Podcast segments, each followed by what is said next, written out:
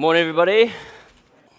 This morning, you all have given me the privilege of about 30 minutes of your precious time to, uh, to share a couple of stories with you. And uh, so I'm going to I'm gonna give that a nudge and try not to bore you to death whilst doing it. Um, like Tina said, I, I'm, I'm new at this. This is my second time. So it's going to be rough. Shall we open in prayer? Heavenly Father, uh, we come before you and we just thank you that we can come and praise you and worship you. And I pray, oh God, that you would use this imperfect man's words and that your Holy Spirit would impress something upon people's hearts today. Uh, that, that would, they would leave with something new to know about you. In Jesus' name, amen. Right, so there are three parts to my sermon this morning. Nice little PowerPoint that I threw together this morning. There's David's story, so we're going to have a look at uh, the story of David and Goliath. There's my story. I'm going to share a little story uh, of my life and uh, how God came through for me. And then I'm going to try and relate that back to you. We call that your story. So, when we're going through the story of David, I want you to look out for a few things that Tina's already told you about. One of them being trust, the other being rescue. So, we're going to look in the, uh, the book of the Bible, 1 Samuel chapter 17. Uh, if you would like to turn there, if you find it helpful to read along with me, then please do. Otherwise, just listen because I'm going to read it. Or you can read along on the screen The New Living Translation will be up there. We're going to break it into two sections, starting in verse 32 of chapter 17, going to 37. That's verse 37, not chapter 37. And then we'll go from verse 41 to, 40, uh, to 51. So, 1 Samuel 17 32. Don't worry about that Philistine, David told Saul. I'll go fight him. Don't be ridiculous, Saul replied. There's no way you can fight this Philistine and possibly win. You're only a boy. He's been a man of war since his youth. But David persisted. I've been taking care of my father's sheep and goats, he said. When a lion and a bear came to steal a lamb from the flock. I go after it with a club and rescue the lamb from its mouth. If the animal turns on me, I catch it by the jaw and club it to death. I have done this to both lions and bears, and I'll do it to this pagan Philistine too, for he has defied the armies of the living God. The Lord who rescued me from the claws of the lion and the bear will rescue me from this Philistine. Saul finally consented. All right, go ahead, and may the Lord be with you. Now we jump to verse 41, which says Goliath walked out toward David with his shield bearer ahead of him, sneering in contempt at this ruddy faced boy. Am I a dog? he roared at David, that you come at me with a stick? And he cursed David by the name of his gods. Come over here and I'll give your flesh to the birds and wild animals, Goliath yelled. David replied to the Philistine with those famous words You come at me with sword and spear and javelin, but I come to you in the name of the living God, the Lord of heaven's armies, the God of the armies of Israel, whom you have defied. Today the Lord will conquer you, and I will kill you and cut off your head. And then I will give the dead bodies of your men to the birds and wild animals, and the whole world will know that there is a God in Israel. And everyone assembled here will know that the Lord rescues his people, but not with sword and spear. This is the Lord's battle, and he will give you to us. As Goliath moved closer to attack, David quickly ran out to meet him. Reaching into his shepherd's bag and taking out a stone, he hurled it with his sling and hit the Philistine in the forehead. The stone sank in, and Goliath stumbled and fell face down on the ground. So David triumphed over Goliath that day with only a sling and a stone, for he had no sword. Then David ran over, pulled Goliath's sword from its sheath, and David used it to kill him and cut off his head. Right, with that hefty bit of scripture, we're now, uh, don't worry too much, you don't have to remember it all. Uh, we're going to go back through it piece by piece. So let's first of all look at what Goliath trusted in. He trusted in his might and weapons, just a little bit in his gods, but mostly he trusted in himself. One of the first things Goliath notices is that David has nothing but a stick. Perhaps he didn't see the sling, or maybe he didn't think much of it. I don't know. He sneers in contempt at this boy coming at him with a stick. And he says, Am I a dog? In Goliath's head, he's laughing at David, saying to himself, You have greatly underestimated me. I am not a dog. I am Goliath, the Philistine champion. Then Goliath cursed David in the name of his gods. This shows me that he believes in his gods will help him a little. But as you'll see, this also shows he wasn't relying on his gods to save him. Instead, and by vast majority, he trusts in himself, in his might, in his skill, and in his weapons. When Goliath sees David approaching, you can just imagine it. He laughs. This is going to be easy. I have a sword, a spear, a javelin, and a shield. This is a joke. And that's really all there is for Goliath. He seems to have a little hope in his gods that they will do something, for he cursed David after all.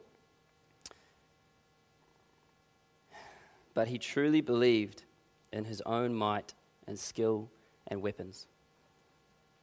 These verses, 41 to 44, show just what Goliath thought of David. He saw from the lens of strength and might in himself. Looking down on this little boy that he could probably rip in half with his bare hands. He was big, David was small.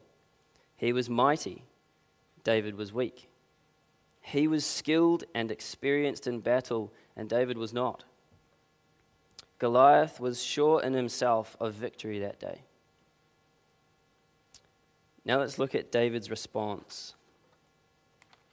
In verse 45, David replied to the Philistine, You come to me with sword, spear, and javelin. I love this because in this sentence and the next one, David is contrasting what Goliath trusts, which is the sword, spear, and javelin, with what he trusts. And he goes on to say, But I come to you in the name of the Lord of heaven's armies, which happens to be the God of this army, whom you have defied. Goliath should be shaking in his boots right now, except that he doesn't know God. David is not afraid. He is literally calling out Goliath, saying, Look, look, mate, you think that because you're bigger and badder and more skilled and experienced at war, Oh, and that you've got way better weapons than me that you're going to win. You think you have victory today, but you don't see what I've got, and you don't know who I know. David is saying, Look, I've got nothing in my hand. I don't have might or skill or weapons like you do, but I'm trusting in someone way more powerful than any of those things. Did you see how David saw the situation? He saw that he was outmanned. He was not naive. That Goliath was humanly right. Goliath was big, David was small.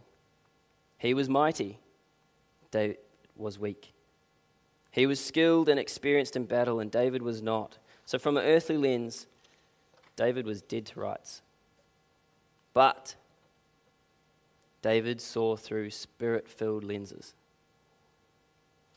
The word rescue gives us some more meat to chew on, and I didn't expect what I learned about this word rescue. These are some verses that show how the word is used, or these the verses. In verse 35, it says, uh, the, the latter half of the verse says, I go after it with a club and rescue the lamb from its mouth. Verse 37, David says, The Lord who rescued me from the claws of the lion and the bear will rescue me from this Philistine.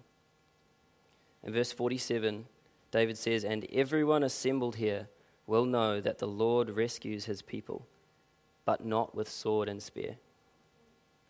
This word is mentioned four times in the text in three different contexts.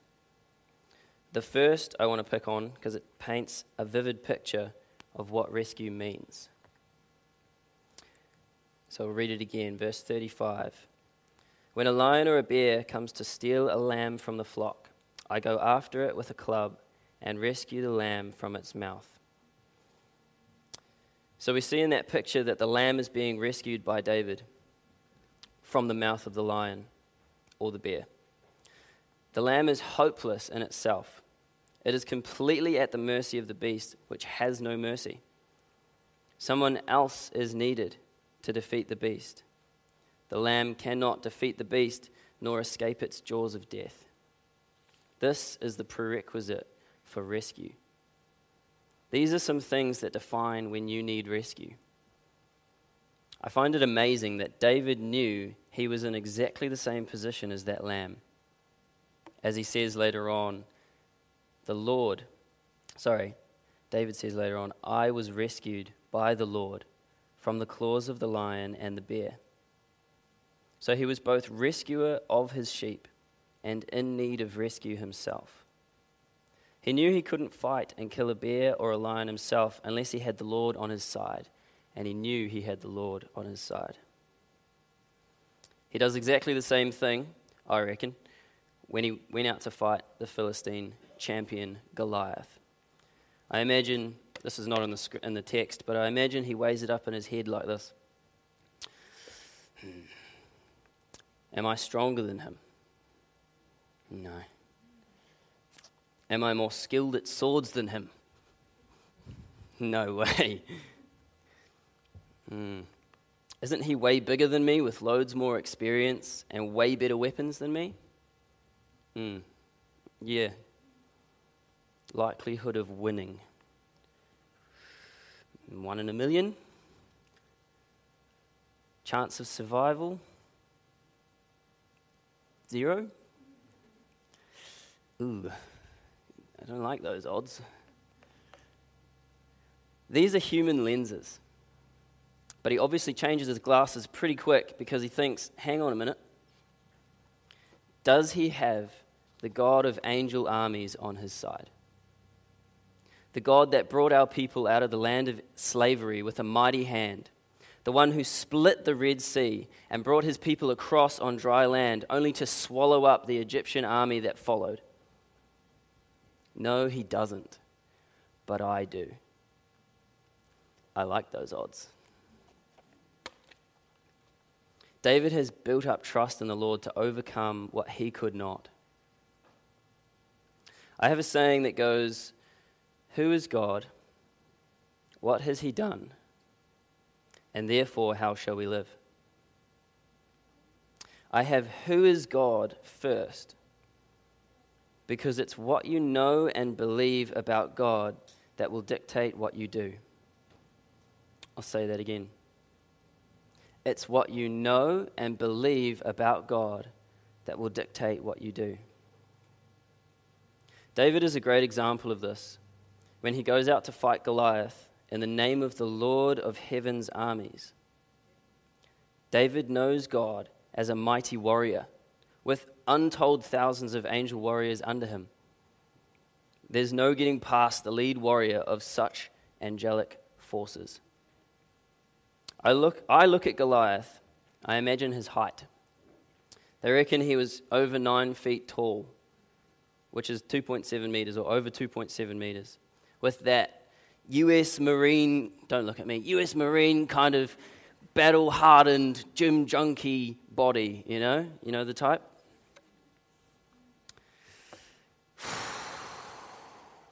I'd be shaking in my boots, I tell you.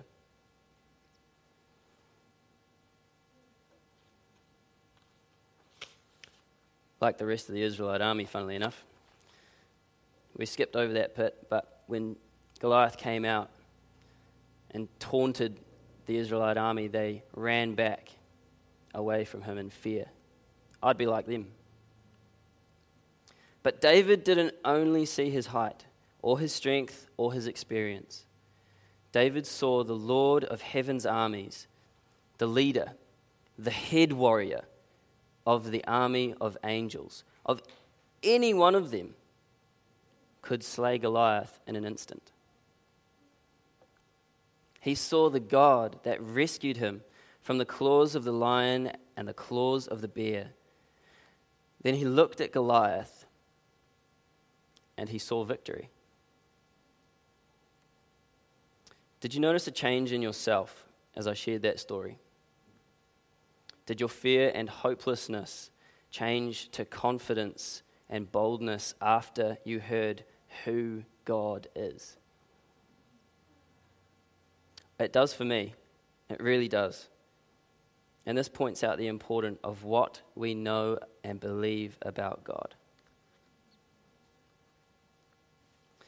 Carrying on to verse 48,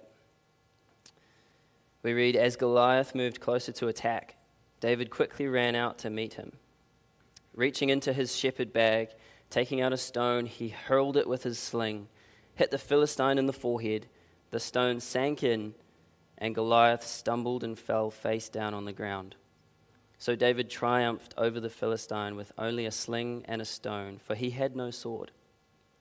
Then David ran over, pulled Goliath's sword from its sheath. David used it to kill him and cut off his head. So the stone didn't kill David. The sword killed, sorry, the stone didn't kill Goliath, but David with the sword killed Goliath. What did David say before? He said, The Lord will conquer you. That's the stone. It was the Lord who guided and thrust that stone into Goliath's head. The text tells us this was the Lord's bit the conquering bit, the rescuing bit, the bit that David could not do. I know those slings can, be, can do quite a bit of damage. Dad might remember this. We went hunting one day with, a, with another guy who could use a sling, and we were turkey hunting. And he slung a stone, you know, probably about yay big, hit the turkey on the head as it was running up the hill, and the turkey just and kept on going. I was amazed that he hit it in the first place, and even more amazed that the turkey kept on going. Mate, it was the Lord who guided and thrust that stone into Goliath's head. I know they do quite a bit of damage, and I'm sure that David probably used a bigger stone. And no uh, disrespect to his marksmanship, but this was a miracle from God. The fact that the stone flung from David's sling hit Goliath in the forehead, knocked him out, sunk in, knocked him out, causing him to fall face down, fits exactly with what David said to Goliath would happen. The Lord will conquer you. That's the stone. I will kill you and cut off your head. Another huge part of the story is that David is doing and saying all of this for God's glory. He wants everyone for all time to know that God won this battle. It says in verse 46, or the second half of it, it says, And the whole world will know that there is a God in Israel. David is not out there for his own glory like that pagan he is out there for God's glory. As we've read and discussed the text, it will be apparent to you that David was aware that, humanly speaking, he could not win this battle. Saul was right. There was no way you could possibly win, as Saul said.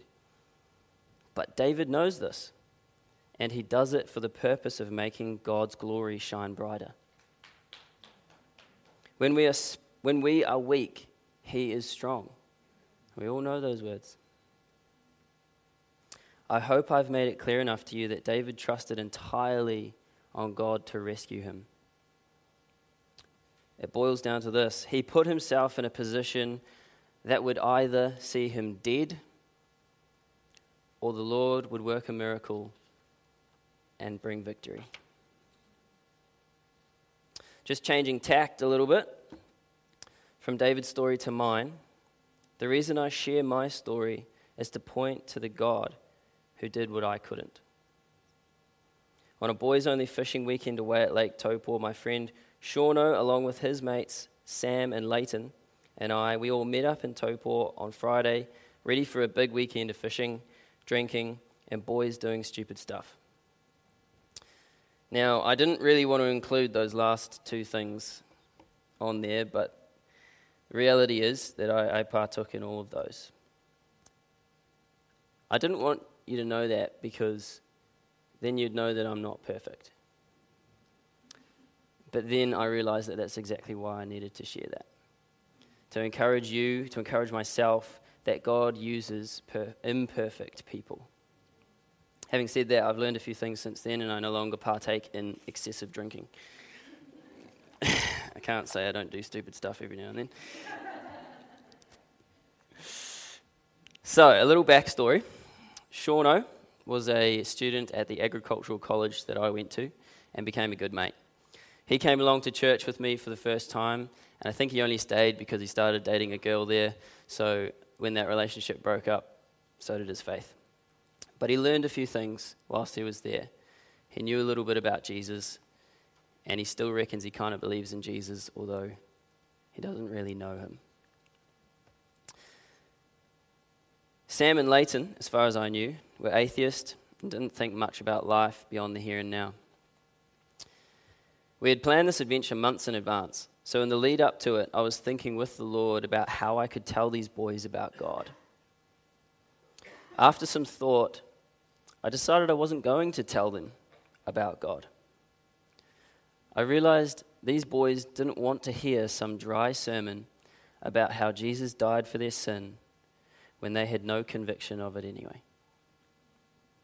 I believed that if I started Bible bashing them, that I would lose them and any opportunity that came with. So I then started thinking of other ways that I could reveal God to them. And I thought, and I thought, and I thought, and I thought of nothing. So I left home that morning to drive down with an expectation that God would show up in some way that weekend. But I had no idea how. I decided I would take the weekend as it came I would just be myself entirely, which meant I would not hide my faith, but neither would I force it down their throats. So if I wanted to thank God for a beautiful day or sing a gospel song because I love to sing, then I would. I would force nothing, but I resolved to simply be myself. So the weekend came, we all loaded into Sam's boat that Friday, launched at Kinloch, and took off full of enthusiasm about the prospect of fresh cooked trout for dinner. With our enthusiasm slightly dampened, we went out on Saturday after Friday's seeming defeat. We fished all of that glorious Saturday, lapping up the glassy water, reflecting vibrant sunbeams pouring down upon four growingly frustrated fishermen, having not had so much as a nibble for over 10 hours of hard labor. The sun was getting low in the sky. What a joke. the sun was getting low in the sky now, and we were starting to talk of heading home for the night. And as I was sitting there watching the boys, staring hopelessly at the lines in the water, a thought crossed my mind. But more than that, it impressed upon my heart. Do you ever get that? Do you ever get a thought in your mind that also impresses itself upon your heart? The thought was pray, ask God for a fish. So, after years of suppressing such thoughts and refusing to act on them because of my own pride and the possibility of embarrassment, I've learned to trust that this is a God thing and I don't want to miss out on the opportunity of seeing God work miraculously through me. So I prayed. It was a very simple prayer. It went something like this, and it was out loud for the boys to be a part of. Dear Lord, thank you for this wonderful day that we could be out here fishing. And it was a gorgeous day. I know that you are the creator of all things, and I believe that you can give us one fish. So, Lord, I'm asking, would you please give us just one fish tonight? I didn't say amen because I didn't want to embarrass the boys. They might not be comfortable saying that. Then, silence.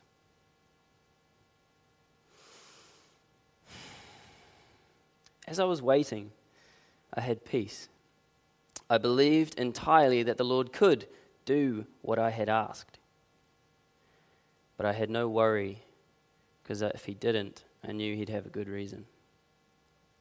So I left it there and just enjoyed the peace and quiet of the tiny waves lapping at the boat's hull as I watched the Lord paint another magnificent sunset, one that just invokes peace as I stared in awe. And then it happened. We packed up and went home. Lines up, boys. Time to get out of here. No, no, I'm just kidding. I'm just kidding. I have a video clip of what happened next. It was fish on, baby. Less than three minutes later, I, am not sure. We on. Fish on. Surely. Come on. Thank you, Jesus. Come on. Oh. I'm with it. Don't let him get away. Don't let him get away. Oh, see colour. Oh, yeah. Yes. Oh, it's decent. Yep, yep. Oh, he's going. He's running. Oh, Oh, rainbow. Oh, he's a good one. Yeah, boy! Look at that. Look at that. We done. Let's go home. Oh, yeah. There, bro. So there's more down there as well. That's beautiful. Very good, five minutes. yeah. Give me some, brother. There you go. Yeah, we done. Let's go home. I only asked for one. I actually said that to the boys. we only asked for one. Let's go. But they said, no, no, there's more fish down there. I can see them on the sonar. I said, but we're not going to get any. and we didn't. anyway. That fish was forever known as the Jesus fish. They called it the Jesus fish. I called it the Jesus fish.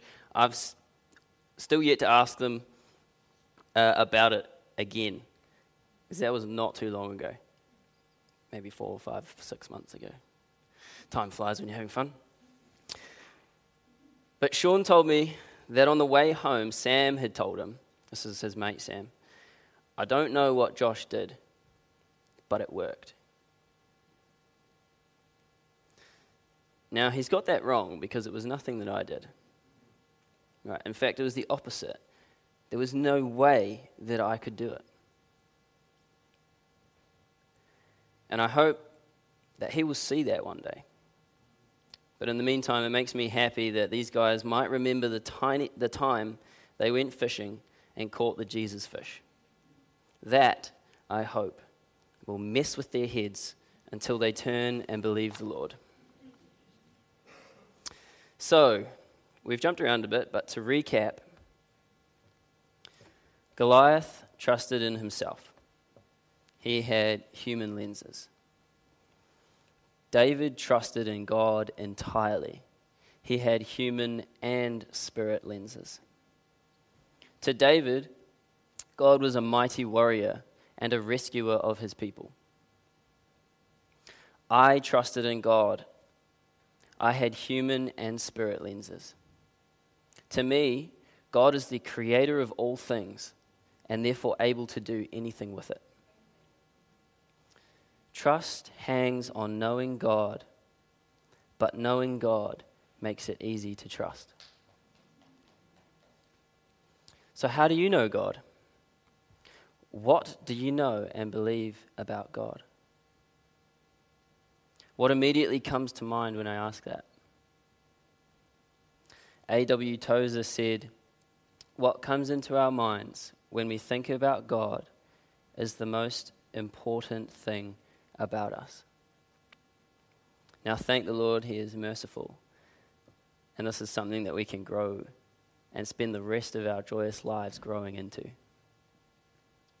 There are so many great things to take from these stories, but I think it all boils down to what do you know and believe about God? What comes to your mind when you think about God? Where do we go to learn who God is? I say we can see aspects of his character in creation.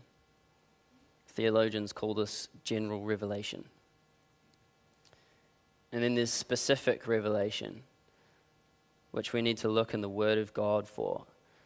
Specific revelation is how God has specifically revealed himself to us by his own word, by his own action. So, my encouragement is for each of us, myself included, to get into the Word of God more. Wherever you're at, just do a little more. Whatever it is, whatever is manageable for you and your life. And I specifically say more because there's no limit to the amount that you can saturate yourself with God. There is no limit to the knowing of God.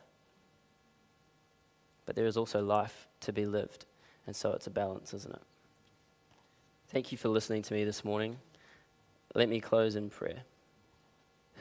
Thank you, Lord, that you use broken people, that you are merciful, and that you forgive.